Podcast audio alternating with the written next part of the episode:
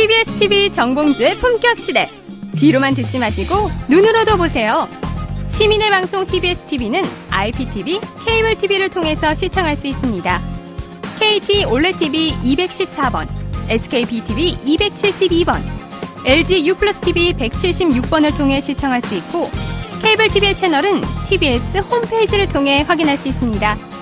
구글 플레이 스토어, 앱 스토어에서 TBS 앱을 검색 다운로드 받으면 24시간 어디서나 TBS TV를 시청할 수 있고요. 유튜브, 네이버 TV, 다음 TV 팟을 통해서도 시청 가능합니다. 정봉주의 품격 시대. 이젠 눈으로도 보세요.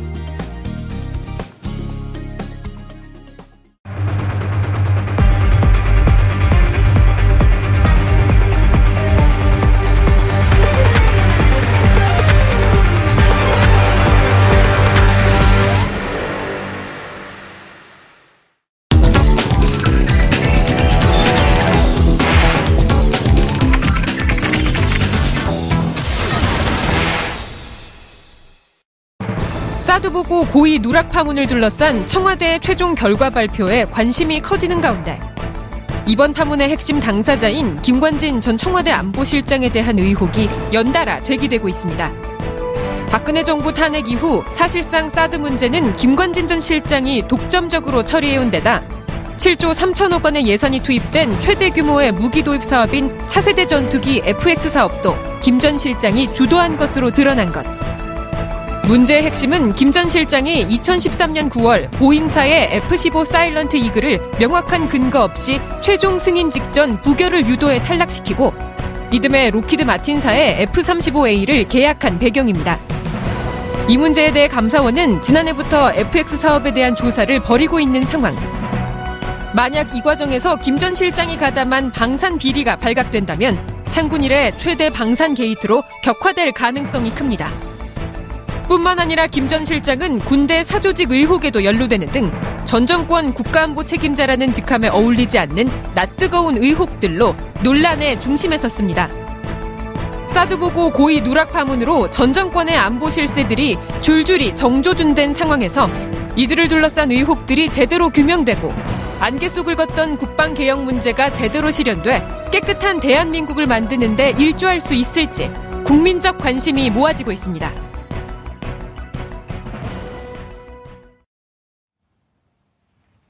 6월 5일 월요일 정봉주의 품격시대 두 번째 이슈 돌아옵니다. 청와대가 조금 전 사드 배치 보고 누락 사건에 대한 조사 결과를 발표했습니다.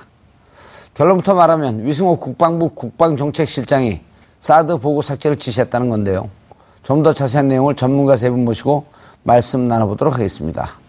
뉴스톱 김준 팩트체커는 계속 자리 지켜주고 계시고요. 김종대 어, 정의당 강철이 빨 자리하셨습니다. 안녕하세요. 의원이라고 소개 안 했어요 제가.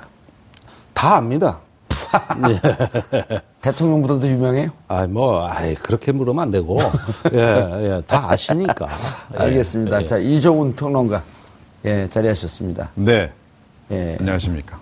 이종훈 격투기 선수가 있거든. 자꾸 그 사람 생각이 나. 네. 개그맨도 있습니다. 그래요? 그럼요. 이종훈 선수 전력이 어떻게 되는 줄 아세요? 오전 5패. 아, 예. 분발하겠습니다. 예, 좀 품격 있게 해주세요. 예. 아니, 또 팩트를 얘기하는 건데 오전 5패. 아, 그래요? 그러면 왜 이렇게 품격이 없어요? 예.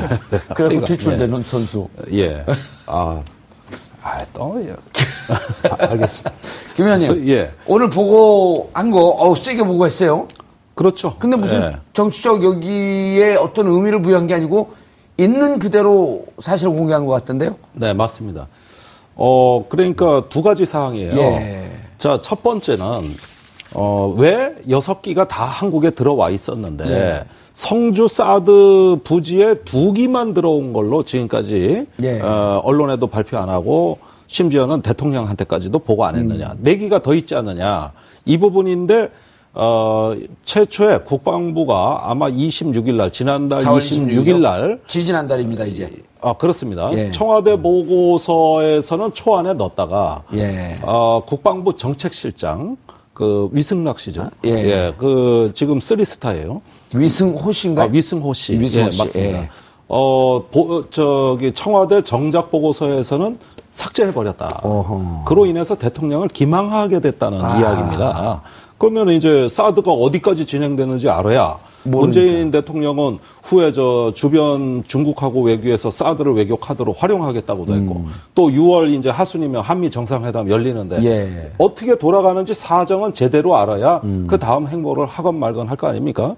그런 정상 외교의 주요 의제인 사드에 대해서 불성실하게 또는 음. 고의적으로 어, 이 부분을 누락함으로써 기망했다. 이 얘기입니다. 예. 이게 첫 번째예요. 예. 두 번째는 어, 이 사드의 배치 자체가 너무 비정상적입니다. 4월 26일 날 성주에 새벽에 들어왔죠. 예. 어, 70여 호에 150명 정도 사는 성주 초전면 소성리. 아주 소성리. 작은 마을인데 여기에 경찰 8,000명이 새벽 4시에 들이닥쳐가지고 집집마다 다 봉쇄하고 그 다음에 사드가 전격적으로 들어왔는데 이걸 아무도 예상 못했거든요. 왜 이랬을까? 우선 환경 영향 평가가 안 됐는데 그런데 어떻게 사드를 저렇게 배치하지? 이게 대선 한 가운데 의혹으로 제기됐던 겁니다. 그런데 오늘 그 국민소통 수석이죠. 예, 윤영찬 윤영찬. 수석의 예. 아, 발표에 의하면 당시에 이미 국- 어, 성주에서 환경 영향 평가를 간략하게 그러니까 정식으로 하지 않고 간략하게 환경 영향 평가를 통치고 넘어가려고 이미 에, 그, 이 사드 배치 강행을 위해서 사전 절차를 누락하려는 정황이 확인됐다. 이게 뭔 얘기냐? 환경 영향 평가를 안 하고도 배치할 수 있게끔 꼼수를 법, 부리겠다. 법 해석을 달리했다 예. 이겁니다. 그러니까 어, 대규모 환- 전략적 환경 영향 평가라 그럽니다. 이런 큰 어떤 국책 사업의 경우에는 이게 어떤 그 환경에 미치는 영향을 다각도로 검토해는 전략적 환경 영향 평가를 해야 되는데 그 해당 부지의 면적을 줄이는 방법으로 음. 어, 한 33만 제곱미터 정도로 실제 사드의 부지를 축소하는 방향으로 해서 아. 간략한 간이 환경 영향 평가만 하는 걸로 결정을 하고 사드를 들여왔다 이 얘기입니다. 음. 예. 그 이종훈 평론가님, 네. 이게 이제 조사가 돼야 되겠지만 이 두 얘기를 지금 종합을 해보면 자 4월 26일 날 지금 그 김종대 의원님이 말씀하셨듯이 전격적으로 군사작전 하듯이 이제 치고 들어온 게 그 이전에 보면 4월 16일 날 대선 이후로 가야 될 것 같다라고 이제 대정부 그 질의 과정에서 그런 얘기가 나와요. 그러다가 10일 만에 전격적으로 들어가는데 지금 보면은 사기를 반입된 거를 얘기하지 않았고 환경 영향 평가를 피했고 이거 보면은 4월 26일 날 6기를 만약 다 놓버렸으면 6기를 다 놓, 놓버렸으면 환경 영향 평가 안 받고 왜 다 놓냐라고 하는 이런 논란의 여지가 있을 수 있을 것 같다고 대통령은 미리 짐작에 판, 판단하고 있었던 거 아니에요? 그러니까 두 기를 갖다가 알박기를 해놓고 기회가 보면 슬그머니 4기를 누려고 그랬던 것은 아닌가? 그렇죠. 그러니까 환경 영향 평가 받고 난 뒤에 나머지를 넣으려고 생각한 거죠. 아니 환경 영향 평가도 이제 안받안 받아도 되- 되잖아요. 33. 안 받아야 되는 건 아니죠. 그러니까 간이 간이로 아 예. 간이로 받고 예. 그게 지나면 4기를 마저 누려고. 그게 6월 말이에요. 음. 예정 시점이. 그러니까 이 내기가 들어오는 시점은 아. 예. 6월 말에 간이로 환경 끝나고 영향 난 다음 평가를 그. 하고 그 직후에 들어올 그런 시나리오예요. 그래서 약간의 그 그럼 그러니까 이런 꼼수가 슬그머니 어둠을 파- 음, 타고 그렇죠. 하고 그런 건 쥐새끼들이 하는 짓인데. 아 그런 거죠. 그래서 70만 제곱미터인데, 예. 그죠? 그러니까 33만 제곱미터, 37만 제곱미터 이렇게 나눈 거잖아요. 나눈 거죠. 네. 근데 그 30, 아 33만 제곱미터가 좀 안 되죠. 32만 7천인가? 32만 8천인가 얼마 해요. 그래서 33만 밑으로 딱 일부러 첫 번째 환경 영향 평가 받는 부지는 그렇게 딱 떨군 겁니다. 그런 거죠. 이게 예. 일부러 떨고 떨군 거죠. 그러니까 그렇- 그렇게 해야 간이로 받으니까. 33만 예. 평방미터가 넘어가게 되면 무조건 전략 환경 평화 그렇죠. 평가 1년 동안 되는 예. 바로 봄. 여름, 가을, 겨울. 음. 그걸 피하기 위해서. 그래서 부지를 그렇게 그림을 일부러 그렇게 만들다 보니 약간 정치적으로 보통 이게 선거구 획정할 때 게리맨덩이링이라 그러잖아요. 그렇죠. 한쪽으로 쑥 들어가게. 예. 이번에 지금 부지가 그렇게 그려져 있다는 거 아니에요. 이렇게 가운데가 푹 한 군데가 파져 있다는 거죠. 음. 예. 그러니까 일부러 자기적으로 그렇게 맞추려다 보니까. 아하. 자 그리고요 오늘 청와대 발표가요 이게 완결판이 아닙니다. 그렇죠. 청와대가. 배경 설명까지 예. 자세히 안 해서 그런데 현재까지 저들의 증언에 따르면 위승호 정책실장이 했다고 하더라. 음. 라고 하는 게 좀 더 정확한 오늘 발표 내용입니다. 예. 자, 생각을 해보십시오. 정책실장이 저렇게 중요한 사안을 혼자서 결정해서 빼, 넣어. 이렇게 할 수 있나요? 상식적으로. 그거 나한테 물어봤어요, 진행자한테. 안 되죠. 그러니까 그런 일은 절대 불가능하다는 겁니다. 예. 아마 김종대 의원님 잘 아실 겁니다. 그러니까 자기네들끼리 입을 다 맞췄겠죠. 예. 그래서 이 지금 뭐 보건 누락 관련해서 청와대 조사를 한다는데 누가 총대를 맬 거냐. 결국은 음. 정책실장이 총대를 매기로 하고 그렇게 증언을 맞춰서 했을 가능성이 높지 않나. 아, 여기서 또 꼼수를 부리고 있는 라고. 저는 생각을 예. 합니다. 그러니까 그, 아니면 생각을 해보세요. 황교안 권한 대행이 이 중요한 사안에 대해서 관심이 없었겠습니까? 예. 예, 당연히 이건 관심이 있었을 것이고 또뭐이 국방부 장관은 말할 것도 없고 음. 또 청와대에 있는 김관진 안보실장도 말할 것도 없고 당연히 알았을 거예요. 그리고 사기 부분을 이게 보고서에 넣, 넣을까 말까 하는 부분도 당연히 정책실장이 뭐 임의로 결정했을 가능성은 훨씬 어, 가능성이 희박하다라고 전제하고 우리가 좀 봐야 되고 그래서 사실은 이 부분은 추가 조사를 하게 되면 진짜로 누가 처음에 이걸 지시 내렸는지가 나올 가능성이 높은데 제가 예. 보기엔 정책실장이 이건 아닐 가능성이 높다. 예. 오히려 그 윗선 모르겠습니다. 황교안 권한 대행까지 올라갈지 모르겠는데 어, 뭐 상당히 결- 정책 결정에 의사 결정에서 중요한 위치에 있는 인물이 누군가가 사실은 했을 가능성이 높죠. 예. 자, 이렇게 보고 내용이 나옵니다. 김종대 의원님. 지난 정부에서는 발사대 추가 반입 사실이 NSC에 보고되어 대통령 직무대행까지 알고 있었던 것으로 확인됩니다. 네. 복선이죠, 이게. 자, 6기가 다 들어왔습니다. 6기가 반입이 돼서 대기하고 있다가 2기만 배치가 됐고 2기도 전개는 되지 않았죠. 근데 항간에 또 전개됐다라고 하는 그런 국방부 장관의 중간에 이상한 보고도 한 번 있었어요. 네, 3월 6일 상황이에요. 예, X-band 레이더가 마치 예, 예. 그 미사일 발표 발사하는 것을 파악한 것처럼. 예. 그리고 보면은 NSC에 보고돼서 대통령 직무대행까지 이건 뭐냐면 앞으로 최종 조사 결과에서 황교안 권한 대행, 그 다음에 김관진, 또 누구죠? 국방부 장관? 한민국. 한민구. 여기까지는 삼총사. 아, 그런데 예. 그 탄핵 정국에서 황교안 대행 정부 예. 이 체제에서 사드 문제를 관리한 당사자가 김관진 안보 실장입니다. 예. 보고는 했을까요, 안 했을까요, 위에? 아니 김관진 안보실장이 그때 계속 미국에 왔다 갔다 하면서 예. 이 모든 것을 관리한 컨트롤 타워, 총사령탑이라 이겁니다. 음. 예. 오히려 국방부가 늦게 알았을 거예요. 결정되는 거는. 그렇죠. 한민구 장관은 그 뒤로 쫓아다니기 국방부가 바빴을 좀 겁니다. 억울한 측면이 있죠. 그런 점에 있어서. 그러니까 지난 정부에서도 말이지, 어, 온갖 심부름 다 했는데, 예. 정부 바뀌니까 나만 얻어맞아? 이렇게 생각할 수도 음. 있는 거죠. 그러나, 사드에 대한 그 대화 한미 간의 창구는 김관진 안보실장이란 예. 말입니다. 황교안 권한대행은 어, 이런 김관진 안보실장에게 안보에 대해서 그, 그 분의 워딩으로 직접 옮기자면 원칙 있게 하라 그랬단 말이에요. 계속 지금 사드 배치 가고 있는 거 가속화해서 음. 예, 원래는 올해 연말까지로 돼 있는 거를 어 보다 더 가속화해서 북한 아.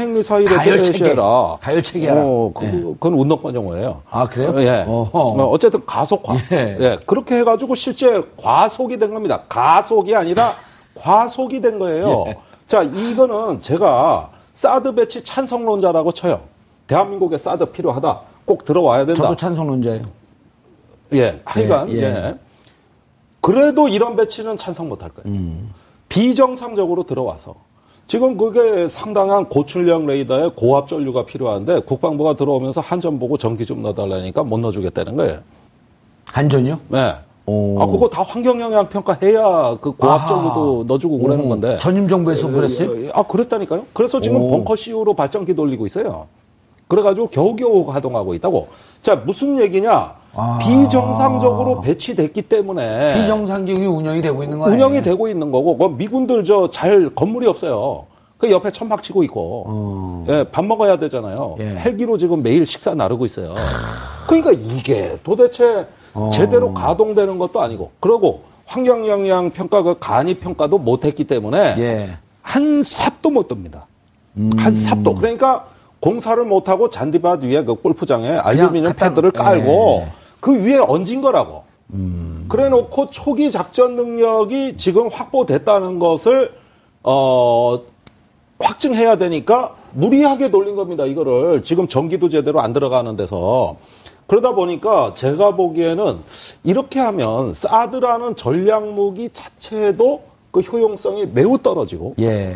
또 공연이 이거를 가속화하는 바람에 그게 과속이 돼가지고 사고가 난 거라고요.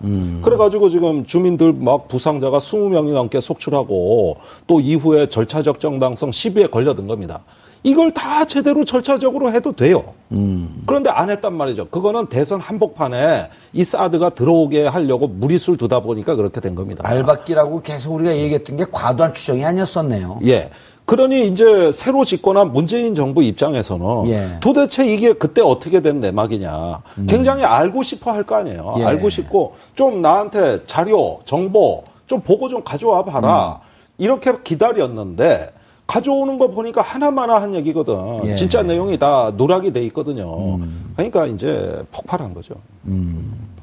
그리고 이게 폭발한 게 그냥 무슨 감정이 경로했다라고 그러니까 언론에서 잘못, 잘못한 거고, 국민의 입장에서 명확히 알아야 될 것을 구- 국민이 선출한 대통령 입장에서는 당연히 지시해야 되는 거 아니에요? 그렇습니다. 그런데 그 정의용 안보실장 이야기가 예. 청와대 안보실 이제 실장 돼서 예. 가 보니까 A4지 한 장 안 남아 있더라는 거 아닙니까? 그렇죠. 청와대 컴퓨터에 자료 다 지워져 있더라는 거 아니에요. 그러니까 이거는 누굴 붙잡고 물어봐야 될지 저도 이런 문제 궁금해서 예. 어, 정권 바뀌자마자 많이 뛰어다녔죠. 우선 주한미국 그 대리 대사 제가 만나가지고 항의했어요. 아니 도대체 그런 식으로 배치하는 나라가 어디냐? 무슨 공사판 앞으로 될 건데 거기에 전략 무기를 갖다 놓냐? 그러니까 아니 한국 정부하고 협의해서 된 거다. 우리 일방적으로 안 했다. 그러니까 국방부에 또 물어보죠. 아니 도대체 그런 결정을 어떻게 하냐 그럼. 아, 미국 정부하고 협의한 거다. 우리가 이- 예, 일방적으로 한 거 아니다. 이렇게 떠넘기길래 아하. 한미가 그러니까 이거를 저기 알고 싶어 하는 사람 입장에서 약이 바싹바싹 오르는 거예요. 아, 여전히 기망하는구나. 여전히 갖고 노는구나. 이런 생각을 가질 수 있는 거고 내가 정상 예. 하려면은 지금 이걸 군기를 잡아가지고 실체를 파악해 놔야 그 다음 스텝이 나간다 이겁니다. 외교 안보가. 예, 군기. 잡는다고 하는 표현은 적절치 않고 정상화 시키는 거죠. 아니, 군기 잡는 건 뭐 없는 걸 억지로 막 그 정신 차리게 하는 건데. 네. 그런 측면도 있잖아요. 그래서 그것은 정상화 시키는데 이정훈 평론가님. 네.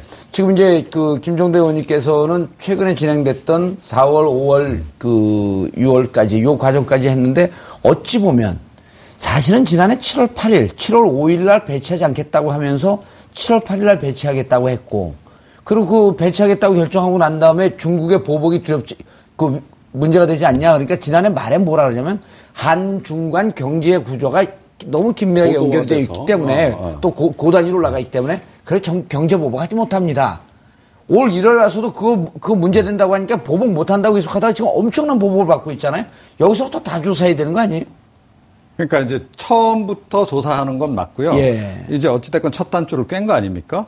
어, 그러니까 이제 앞으로 추가 조사가 반드시 이루어져야 깼는다, 된다. 깼는 줄 알고 딱 봤더니 안 들어간 거지 아직 단추. 라고 이제 생각을 하고요. 예. 그러니까 제가 바로 그 경우예요. 그러니까 전 사드 배치 찬성론자인데 절차적으로는 이건 도대체 상식적이지 않다. 예. 아, 우리 도- 다 찬성론자네. 네, 그럼. 절, 절차적으로 셋 다. 문제가 있다라고 이제 생각하는 바로 어, 그런 사람 중에 한 사람으로서 이건 누가 보더라도 진짜 이상하다라는 거예요. 예. 그런데 미국 정부도 해명하는 걸 보면 석연치가 않아요.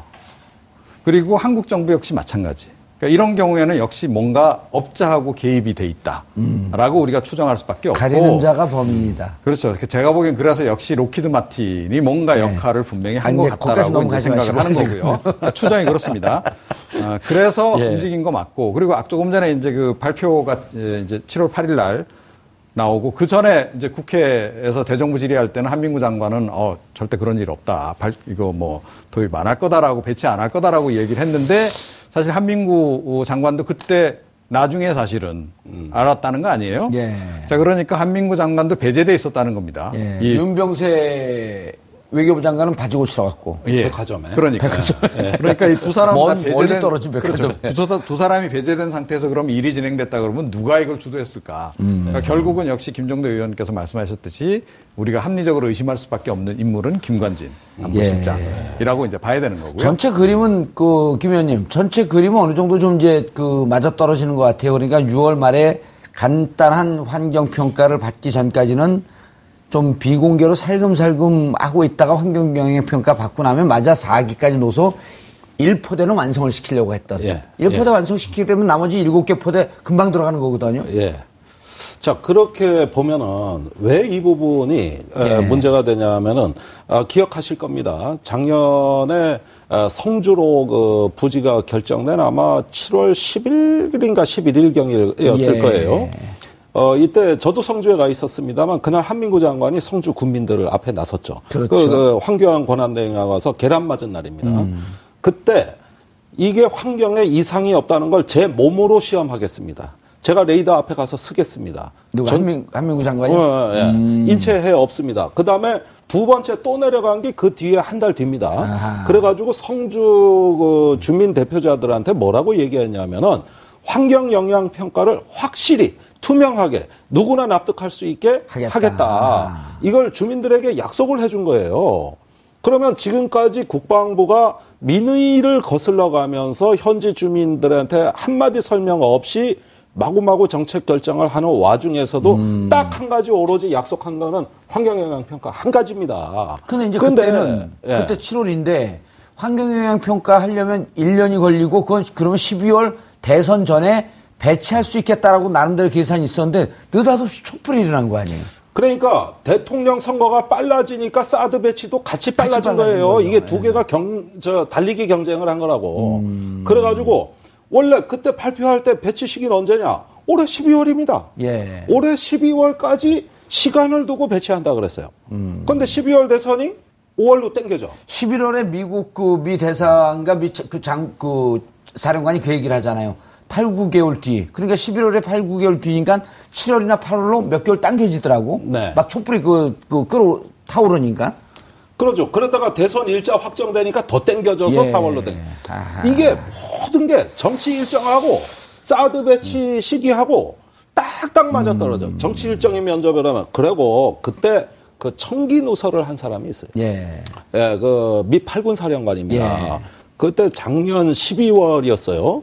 그 예. 기자 간담회에서 정확히 이렇게 표현합니다.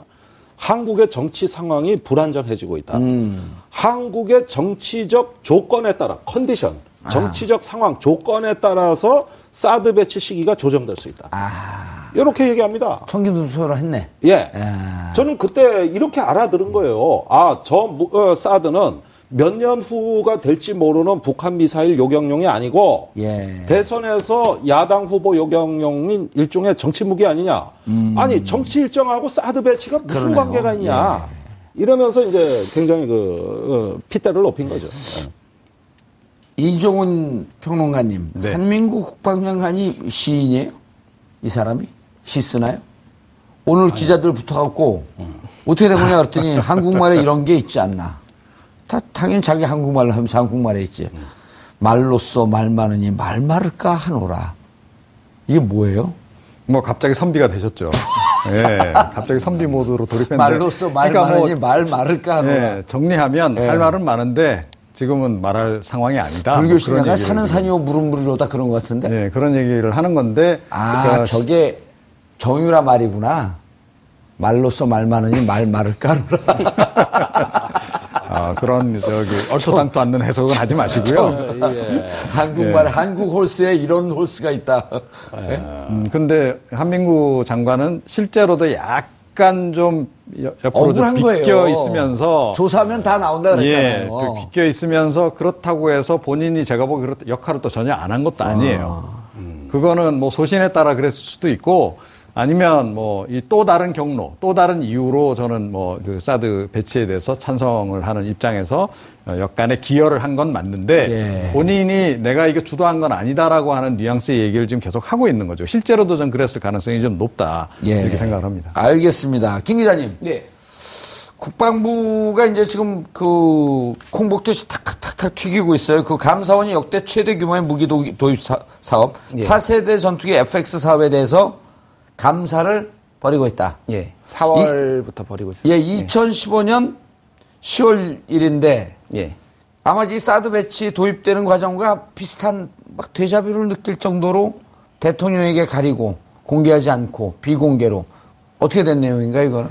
그러니까 그 아시다시피 근데 FX 사업 자체가 이제 그 박근혜 정부의 최대 이제 무기 그 그 방, 방, 그 방위 산업이었고요. 근데 예. 7조 원 정도의 규모였고, 근데 여기에 이제 갑자기 기종이 F-35로 바뀌는 과정에서 굉장히 그 2013년 일이죠. 예, 그게? 2013년에 바뀌는 과정에서 급작스럽게 변경이 됐고 그러면서 여기에 이제 김관진 당시 국- 국방부 장관이 예. 개입을 한 것이 아니냐는 의혹이 계속 있어 왔는데요. 그래서 이거 지금 그 박근혜 정부 당시에도 방위 산업에 대한 비리를 조사를 했지만은 이명박 정부 것만 하고 박근혜 정부 때 있었던 일은 전혀 손을 대지 않았거든요. 그래서 지금 이게 엄청난 규모의 그 비리가 의혹이 제고, 제기되고 있기 때문에 지금 이게 그 조사를 해야 된다라는 어떤 여론이 굉장히 높아지고 있습니다. 이거 큰 건 아닌가요? 김종대 의원님. 네, 정확하게 7조 8천억 원짜리 사업입니다. 예. 40대를 F-35 스텔스 전투기를 도입하는 처음엔 사업이에요. 60대 하겠다 그랬던 거 아니에요? 그것은 이제 일- 한 6년에 걸쳐서 방위사업청이 입해온 것은 약 한 8조 4천억 원 정도를 들여서 음. 차세대 전투기 60대를 도입하겠다 하고 예. 어, 입찰을 한 결과 미국 보잉사의 F-15 사일런트 이글이 단독 기종으로 선정됩니다. 아, SE가 사일런트 이글의 준말이군요. 예, 그거 모르셨어요? 예, 몰랐어요. 예. 그래서 어, 이 기종으로 선정이 돼가지고 발표가 됩니다. 유일하게 입찰에 통과했다. 음. 네. 아하. 그러면 그 다음 순서는 뭐냐? 김관진 안- 국방장관이 주재로 열리는 방위사업 추진위원회에서 재가를 받으면 되는 거야. 여기서 의결을 하면 된다고. 예. 그런데 그게 어, 2013년 9월? 9월 예. 그 추석 연휴 때 연휴가 끝나면 그 방추위가 열리기로 돼 있었는데 예. 그 연휴 직전부터 이상한 일이 일어나기 시작한 거예요. 음. 그 입찰에 통과한 F-15 사일런트 이글이 어저 스텔스 기종도 아니고 또 음. 여러 가지 어떤 조건이 안 맞아서 사업을 재검토해야 된다. 어허. 이런 이야기를 국방부 전력자원실장이 여러 군데 이 추진위원들 19명을 상대로 해서 이제 작업이 들어간 겁니다. 그 다음에 막상 연휴가 끝나고 방추위가 열렸는데 두 명이 민간위원이 부동의하고 어, 이건 절대 서명 못한다. 나머지 17명이 부동의안에 서명했어요. 그러니까 국방부 전력자원실장이 간사위원으로서 부결안을 낸 겁니다. 거기에 두 명을 제외한 나머지들이 서명을 합니다. 부결을 이제까지 토, 토의했고 결정된 거를 6년을 해온 걸. 아. 거기서 부결하는 안을 결정하고 다시 평가가 들어가서 입찰 끝에 이번에는 어, F-35로 기종을 선정해 주기 위해서 F-35가 비쌀 거 아니에요. 예. 대수를 줄여. 그래서 아. 총 사업비 내에서 그 F-35가 구매가 가능하도록 음. 사업 계획을 다시 짭니다. 그 다음에 요구 성능에 스텔스 기능을 집어넣죠. 음. 이렇게 하면은 이 평가 하나만화예요. 그래서 F-35로 다시 기종이 변경되는 걸 안을 다시 올려가지고 방추위에서 이번에는 이거를 가결을 시켜버리는 음. 사건이 되는 것이죠. 그때 우리가 그 이정훈 평론가님 그저 그때 우리가 이게 2012년에 박근혜 대- 당시 대선 후보가 이명박 정부에다가 뭐라 그러냐면 차세대 전투기 사업은 다음 정권으로 넘겨라. 그럴 때 우리가 농담 비슷하게 이렇게 얘기를 했어요. 그 MB 정부는 4대강으로 많이 먹었으니 방위산업 우리가 좀 먹게 놔둬라. 한 10억, 10, 그 10조 가까이 되는 사업이니까. 그렇게 농담식으로 얘기하고 그, 그거 막 벌받은 사람들도 있어요. 아, 예. 그런데 사실은 결국 결과적으로 그렇게 되고 있어요. 예. 그런데 로키드 마틴이 이제 그것만 먹은 게 아니라는 거죠. 그러니까 이제 박근혜 정부 내, 내도록 좀, 어, 그, 그쪽에서 가져간 사업 규모가 예. 좀 엄청난 거 아닙니까? 8조라는 거 아니에요? 김, 김? 아니요, 아니요, 아니요. 10년간 36조 원어치를 계약해 줬어요.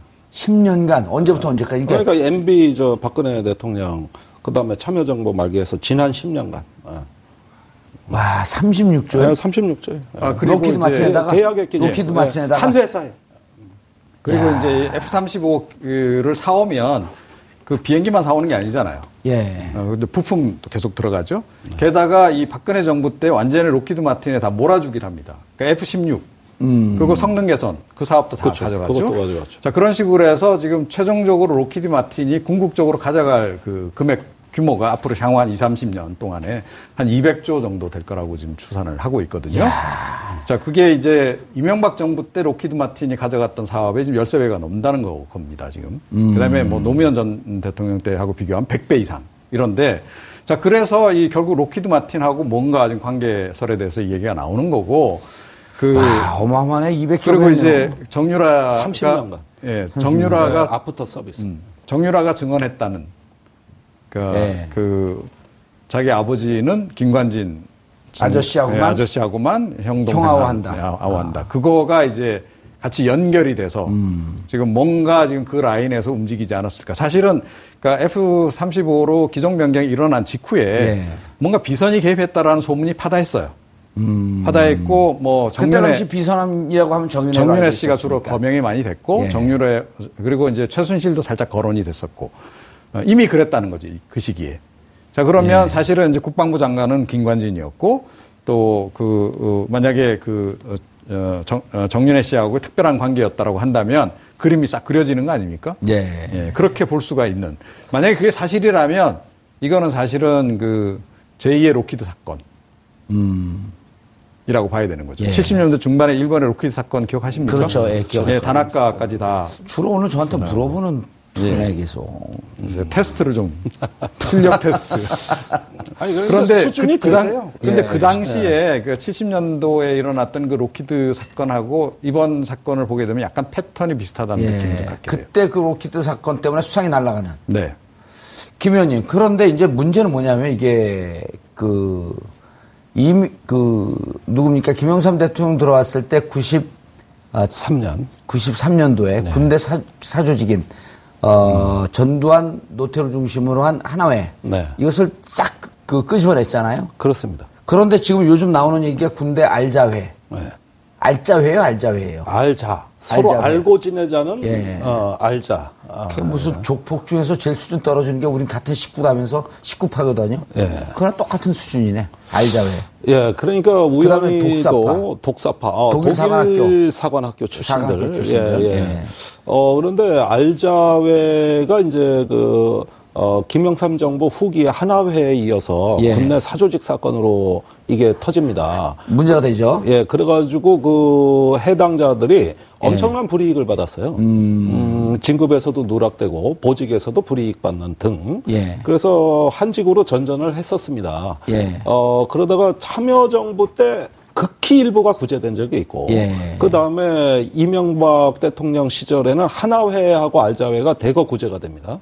그래서 한 기수에 세 명의 하나회원이 사단장으로 진출을 하게 하나회도 살아나요? 예, 살아납니다. 그래서 사단장으로 가죠. 그래서 그 전두환 대통령 조카 사위에 했던 그분은 이제 박근혜 정부에서 어, 사성장군까지 진급을 해가지고 하나회, 알자회, 독사파가 다 살아나는 거네, 그러면은. 아니 그러니까 겁니까, 그게? 어 YS 때그 예. 불이익을 주었던 역사는 완전히 이제 없어지고 어 전부 살아납니다. 전부. 다 복권이 되는 거네. 예, 다 복권이 돼요. 물론 예. 음. 군에 남아 있었던 사람에 한해서 이미 군복 베끼고 나간 사람은 어쩔 수 없고 예. 예, 그러다 보니까 공교롭게도 이게 보수 정권에서 사조직 출신들이 참으로 많이 진출합니다. 아하. 어 제가 보기에는 뭐 이명박 정부 때는 하나회 출신 청와대 그 위기관리 수석 그 예. 안광찬 아 이거 이름까지 얘기해서 좀 죄송합니다. 그런데 예, 계속하세요, 이름을. 그분으로부터 해서 그 정점으로 해서 하나회들이 쭉 그래서 나중에 사성장군까지 가고요. 음. 그다음에 알자회는 현재 그 얼마 전에 특전사령관을 하셨던 분이 계세요. 예. 어, 지금은 항공작전사령관으로 부임하셨는데 그분이 쓰리스타인데 이분. 그다음에 현재 기무사령관. 예. 예, 이런 몇몇 분이 이제 알자회가 음. 어, 있고 그 다음에 제일 주목받는 존재는 누가 뭐래도 독사파예요. 김관진 그 안보실장이 주축이 되어 있는. 예, 독일 육군 사관학교의 선후배 출신들. 음. 그 정점에는 이제 김관진 안보실장이 있습니다. 네. 그런데 지난번 기억나실 겁니다. 그 사이버 사령부 대선 개입. 그렇죠. 음. 박근혜 정부 초기에 한참 문제가 됐었죠. 그때 사이버 사령관을 지낸 양반이 청와대 비서관으로 영전하는데 예, 누구였죠? 이름이 기억이 어, 있지? 연재욱 씨. 연재욱. 예, 씨. 예, 예, 장군. 참여정부에 예. 있었다가 예, 예. 그 참여정부의 부역자라고 해갖고 외곽을 맴돌다가 그렇습니다. 예. 예. 이제 그분이 김관진 장관, 당시 장관하고 독일 선후배 관계로 끈끈이 맺어지고. 전교 1등만 독일 사관학교로 보낸다는 게 맞나요? 사, 육사에? 아니, 뭐, 그건 뭐 그분들 주장인데. 예. 예. 그때 한 명 보내다 두 명 보내다 이랬어요. 음, 예. 성적표는 확인 안 하셨다는 거죠? 그거 뭐, 그거 전교 1등 뭐 거기에 다 보내는 법이 어디 있습니까? 세상에 그런 아, 거. 한명 내지 두 명, 매 기수에서. 예, 매기수에서 어떨 땐 두 명 보냈어요. 아하. 그래서 이제 장관은 중에는 김태형 국방장관 예. 같은 분 이런 분이 어, 독일 사관학교 출신이고 음. 그 다음에 그 사드 배치와 관계해서 왜 독사파 얘기가 나오느냐면은 예. 지금 위승호 정책실장 전임자가 예. 이 모든 사드에 관한 예. 어, 일을 거의 다 실무를 맡아서 했어요. 누구죠, 그분이? 아 가만 있자. 내가 지금 아 유재승. 유재승. 유재승 예, 예, 비역 장군입니다. 예. 근데 이분이 저 독사파예요. 예. 그런데 한민구 장관이 약간 뭘 모르는 것 같다 이렇게 얘기하잖아요. 예. 이 유재승 실장은 항상 청와대를 자주 드나들었습니다. 예. 그래가지고 이 사드에 관해서 김관진 실장의 직접 지휘를 받았어요. 그때 이상한 일이 많이 터진 거예요. 음. 알겠습니다. 뭐 7월 8일 날 발표부터 작년 11월까지. 예. 그래서 이 문제의 핵심에는 독사파가 있을 어, 것이다. 그래서, 그래서 청와, 아, 저 국방부 청와대 독사파 라인 극소수 외에는 사드가 어떻게 돌아가는지 아는 사람이 국방부에 없는 거예요. 뭐 기획조정실장, 국방부 예. 차관. 제가 물어보면 나는 모른다. 난 라인에 없다. 이런 얘기를 하는 것이지. 정윤회와의 라인을 찾으면 되네요, 이제. 거기까지 생각 못 하셨죠? 그것까지는 생각 못 했어요. 예, 아직까지도 잘 연결이 안 돼요. 예. 그거 어쨌든. 연결이 됩니다. 예. 정윤회 씨 눈이 좀 독사처럼 생기지 않았을까요? 아, 아니요, 아니, 뭐, 그, 아니, 내가 보니, 그, 아니, 우리 정봉주 진행자가 훨씬 독사가 돼. 예. 내가 보기에는, 오, 오, 그 머리 모양도 살모사 형이잖아요. 알겠습니다. 그 그만하시죠. 말도 이렇게 좀, 예, 예, 예. 아, 알겠습니다. 아, 청와대가 사드 4기 추가 반입 보고를 누락한 경위조사 결과를 발표했습니다. 미군과 비공개하기로 했으므로 보고하지 않았다는 것입니다. 지나가는 개가 웃을 일입니다. 언론에 비공개하기로 했다는 언론 대응 방침을 명분으로 군 최고 통수권자인 대통령에게도 가리고 보고를 하지 않았다는 것입니다. 아울러 사드 배치 부지가 70만 제곱미터이지만 33만 제곱미터 이하로 하게 되면 환경 영향 평가 등의 절차를 피해갈 수 있어 두 차례 걸쳐 부지를 나누어 결정하는 꼼수를 부렸다는 사실도 밝혀냈습니다. 이번 청와대 발표는 중간 발표적 성격을 띠는 것이고 계속해서 조사하겠다고 합니다. 국론을 반쪽 내고 대한민국의 외교 안보 그리고 경제까지 심각하게 위기에 빠지게 한 사드 배치. 그 이면에는 군의 어두운 세력의 숨겨진 음모가 있다는 것이 밝혀진 셈입니다. 철저하게 조사해서 관련자들을 엄중하게 처벌해야 합니다. 국가 안보와 국민의 안위를 담보로 장난치는 불의하고도 음흉한 세력들이 더 이상 대한민국에 발붙일 수 없을 것이라는 교훈과 환경을 만들어야겠습니다. 촛불을 들었던 국민이 바꿔놓은 정부에 대한 가장 기초적인 요구라는 점을 명심해 주시기 바라겠습니다. 6월 5일 화- 월요일 정보규의 품격 시대 마치겠습니다. 감사합니다.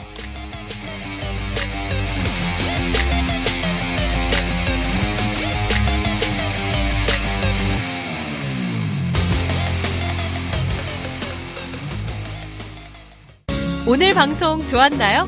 방송에 대한 응원 이렇게 표현해주세요. 다운로드하기, 댓글 달기, 구독하기, 하트 주기. 더 좋은 방송을 위해 응원해주세요. 다운로드하기, 댓글 달기, 구독하기, 하트 주기. 기억하셨죠?